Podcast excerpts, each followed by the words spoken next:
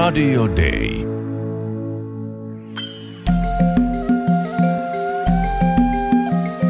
Usko, toivo, rakkaus. Mutta suurin niistä on rakkaus. Kirkko maailmalla. Mun nimi on Virve Rissanen ja tänään mun haastateltavana tässä ohjelmassa on Anna Peltonen, joka on tänä syksynä lähdössä Suomen lähetysseuran ulkomaan työhön. Anna, mitä oot menossa tekemään ja minne? Mä aloitan alueellisena viestinnän asiantuntijana nyt syksyllä Etelä- ja Kaakkois-Aasiassa ja kiinalaisilla alueilla.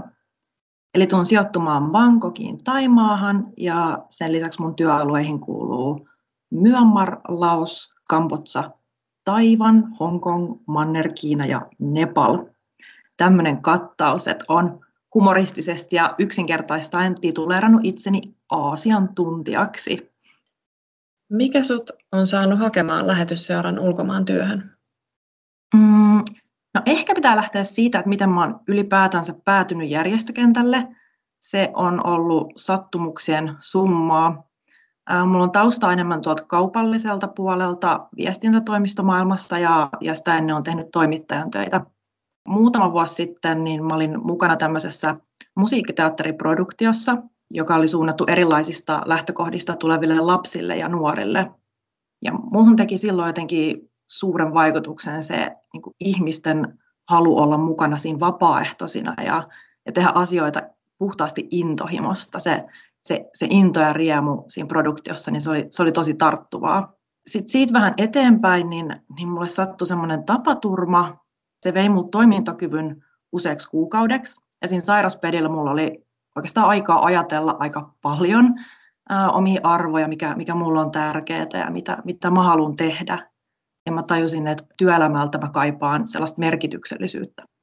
Sitten kuntouduttua, niin mä päätin, että, että mä en jatka enää silloisissa työtehtävissä, jotka ei, ei enää siinä vaiheessa tuonut mulle niin iloa. Ja palasin koulun penkille, viimeistelemään mun maisterin opinnot valtiotieteellisessä ja, ja sitten sen rutistuksen päätteeksi niin palkitsin itseni lähtemällä muutamaksi kuukaudeksi Aasian patikoimaan. Sitten oikeastaan Suomeen palattua, niin, niin mä huomasin rekryilmoituksen lähetysseuralle ja ei aikaakaan, niin sitten mä aloitinkin jo viestinnän ja markkinoinnin tehtävissä. Ja nyt on tosiaan tullut oltua kaksi ja puoli vuotta lähetysseuralla – Eli talo on ennestään jo mulle tuttu, mutta koko tämän ajan mulla on ollut kyllä takaraivossa ajatus, että jos aukeaa alueen viestien paikka ja ennen kaikkea Aasiaan, niin aion ehdottomasti hakea. Ja miksi just Aasiaan, niin, niin mä oon jotenkin aina tuntenut vetoa sille alueelle. Olen kymmenenvuotiaana ollut ensimmäisen kerran Kiinassa ja, ja mulla oli siellä vuosia kirjeenvaihtoystävä, joka toimi vähän niin kuin porttina sinne ihan toisenlaiseen maailmaan, missä missä itse eli täällä Suomessa. Ja suoritin myös vaihto-opinnot Malesiassa ja olen tehnyt pidempää reppureissua ympäri Aasiaa, että se on alueena ollut jotenkin aina, aina hirveän rakas ja, ja veto sinne on ollut kova. Niin sitten kuinka ollakaan, niin tänä keväänä paikka aukes ja vieläkin sellaiseen otolliseen elämäntilanteeseen itselle, että nyt jos koskaan, niin mun täytyy hakea. Et, et se tuntuu jotenkin tosi johdatukselle, että, että tämä paikka aukesi just just tähän hetkeen ja hain, ää, kävin läpi valintaprosessin ja mut valittiin ja, ja tässä sitä nyt sitten ollaan. Et voisi ehkä tiivistää, että sattumien ja vastoinkäymisten kautta niin mä löysin mun kutsumuksen. Millainen prosessi se oli se itse hakuprosessi sulla? No hakuprosessi meni samalla käytännöllä kuin kenen tahansa kohdalla, vaikka olin jo talossa sisällä Eli oli ihan julkinen haku, jossa olin samalla lähtöviivalla muiden kanssa. Eli laitoin hakemusta, pääsin sitten haastatteluun, se oli jännittävää, se tehtiin Teamsillä. En ollut aikaisemmin ollut Teams-työhaastattelussa. Haastattelun jälkeen sitten pääsin jatkoon ja siinä tuli tämmöiset soveltuvuustestit. Testattiin oikeastaan niin kuin persoonallisuutta ja, ja et miten niin kuin persoonana soveltuu tällaiseen työhön mm, ja sitten myös omia motivaattoreita, mikä, mikä motivoi itseä työssä. Niin tällaiset psykologiset testit oli, joka oli tosi mielenkiintoista saada itsestä raportti ja sitten sen jälkeen oikeastaan niin aika pian kuulinkin, että, että mut on valittu tähän tehtävään. Muuttuko sulla sen rekrytointiprosessin aikana omat ajatukset haettavasta työstä ja lähdöstä? No totta kai oli paljon kysymyksiä tähän paikkaan liittyen ja niitä pyrin selvittelemään aktiivisesti siinä rekryprosessin aikana. Vahvistui ajatus siitä, että tämä on se, mitä mä ehdottomasti haluan tehdä ja halu tulla valituksi oli, oli kova. Millaiset ne sun työtehtävät sitten käytännössä on? Eli mun tehtävänä on oikeastaan kertoa lähetysseuran ja meidän kumppaneiden työstä meidän tukijoille ja, ja löytää mielenkiintoisia juttuaiheita. Et tuun kirjoittamaan lehteen ja verkkoon, valokuvaan, teen videota ja podcastia, aika sellaista monipuolista sisältöä. Ja, ja en tee tätä suinkaan yksin, vaan, vaan tuen meidän omia alue, aluetyöntekijöitä näiden viestintäsisältöjen tuotannossa ja, ja tuun myös kouluttamaan paikallisia kumppaneita viestintäasioissa. Aluetiedottajana noin laajalla alueella olo kuulostaa aika työläältä. Miten sä otat koko Aasian haltuun? No se, on, se onkin hyvä kysymys. Että tosiaan tämä mun työalue kattaa kahdeksan maata ja tuossa laskeskelin, että yhteensä 56 hanketta. Eli työnsarkaa on. Vastaus on varmasti priorisointi. Ehkä voisin antaa vaikka lyhyet esimerkit, mitä jokaisessa maassa tehdään, niin saa, saa käsityksen siitä kokonaisuudesta. Taimaassa tehdään esimerkiksi pitkäjänteistä kielityötä vähemmistökansojen parissa. Myönmarissa nyt ajankohtaisena erityisesti rauhanprosessien vahvistaminen. Laosissa tehdään kehitysyhteistyötä vähemmistöyhteisöjen kanssa. Kambotsassa monipuolista työtä esimerkiksi lasten oikeuksien puolesta. Taivanissa ollaan tehty pitkää huumevierotustyötä ja nyt uutena myös naisille suunnattua päihdetyötä. Hongkongissa työtä teologisen koulutuksen parissa ja Manner-Kiinassa esimerkiksi sukupuolten välisen oikeudenmukaisuuden vahvistamista. Nepalissa puolestaan ollaan tehty vaikuttavaa vammaistyötä, mukaan lukien mie- myös mielenterveysongelmat. Onko siellä mitään tiettyä hanketta tai erityisaluetta, mikä sinua kiinnostaa, mihin sä haluaisit ensimmäisenä päästä tutustumaan? No koen oikeastaan kaiken lähetysseuran työ ja periaatteet tosi omaksi. Et sellaista suurta merkityksellisyyttä tuo kyllä niin kuin naisten, lasten, vammaisten, vähemmistöjen oikeuksien ää, ajaminen. Missä vaiheessa sun käytännön järjestelyt on? Mun lähtötilanne oikeastaan elää koko ajan, että työsuhde alkaa tuossa elokuun lopussa – mutta mun viisumiprosessi on vielä vaiheessa. Viisumi on laitettu vetämään toukokuun alussa ja se on, se on valitettavan pitkä prosessi, että puolisen vuottakin voi kestää saada se, eli todennäköisesti menee loppusyksyyn, että sen Taimaan viisumin ja työluvan tulen saamaan, että tulen sitten todennäköisesti aloittamaan Suomesta käsin työt ja itse asiassa niin myös kaikki muutkin Taimaan työntekijät meillä on Suomessa että tosiaan koronatilanne äityi sen verran pahaksi. Tilanne oli aika hyvä kevään aikana, mutta, mutta lähti sitten huononemaan. Ja nyt sitten kesä, kesäkuun lopusta alkaen lähti niin roima piikki noissa tartuntatapauksissa, huitelee nyt semmoisessa noin 10 000 tartunnan määrissä päivätasolla, toki nämä vain rekisteröityjä lukuja, niin, niin tehtiin päätös, että kaikki meidän työntekijät Haimaasta on, on nyt palanneet Suomeen ihan senkin takia, että ulkomaalaisten on vaikea saada siellä rokotuksia. Kirkko maailmalla. Lähetysseurassa ulkomaan työntekijöiden täytyy suorittaa erityiskoulutus.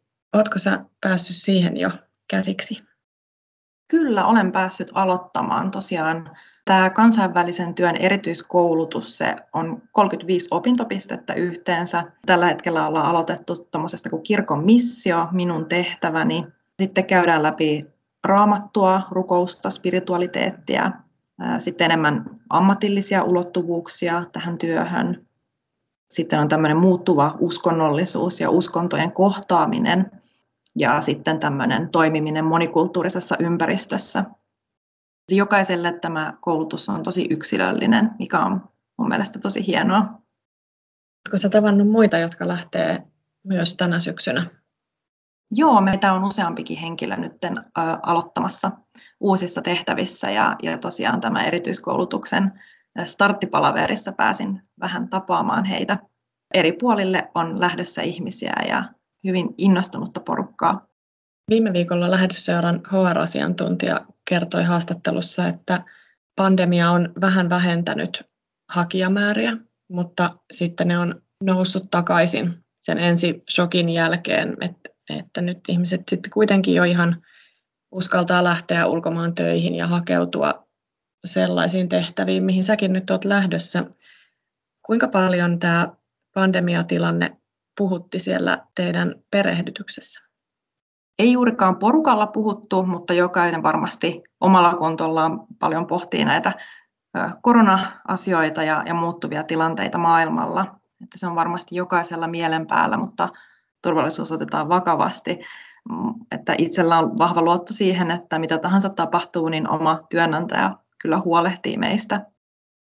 Mikä sinua jännittää tässä elämänmuutoksessa eniten? No eniten jännittää varmaan kaikki. Et tosi iso elämänmuutos kyseessä. Ja vaikka onkin asunut jo Aasiassa aikaisemmin ja veikkaisin, että itsellä on suht realistinen käsitys siitä, mitä on luvassa, niin ei niiltä kulttuurisokelta varmastikaan voida välttyä. Mikä sinua innostaa lähdössä? Mä uskon, että tämä uusi tehtävä ulkomailla niin tulee tuomaan sellaista ihan uudenlaista konkretiaa ja, ja merkityksellisyyttä mun työhön, tavata kumppaneita ja työn piirissä olevia ihmisiä. Et, et uskon, että, et se, että saa tälle työlle kasvot, kaikki kohtaamiset, tarinat, mitä mä tuun kuulemaan, niin, niin siitä on kyllä suunnattoman innoissani haluan päästä antamaan omasta osaamisestani työalueelle ja, ja vastaavasti myös kehittämään omaa osaamista ja ymmärrystä, että olen tosi kiitollinen mun työnantajalle lähetysseuralle siitä mahdollisuudesta, että voi luoda tällä tavalla urapolkua.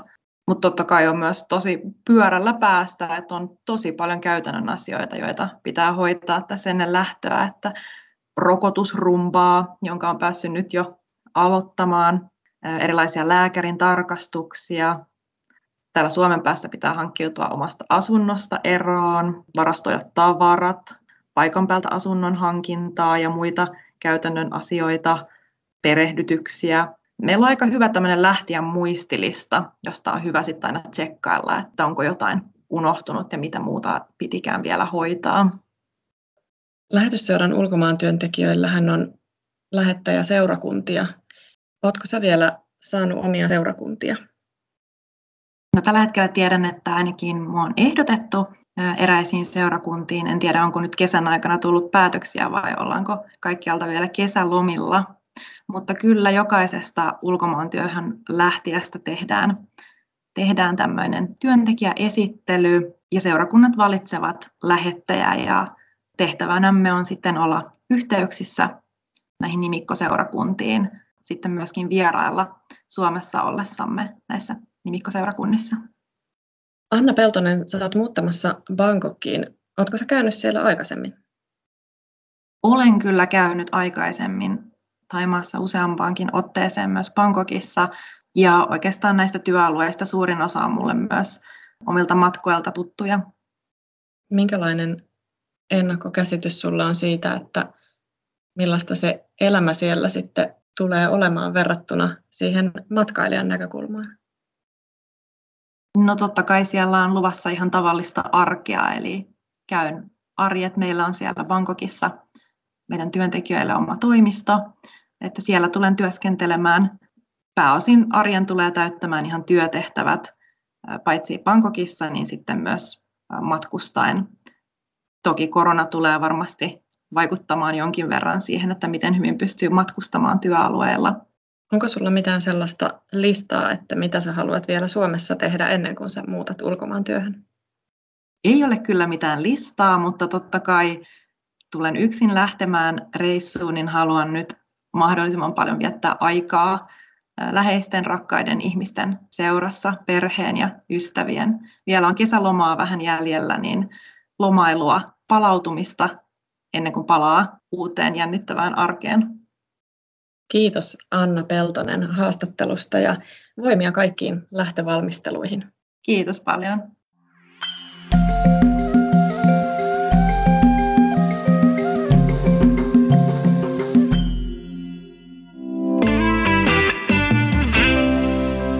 Radio Day.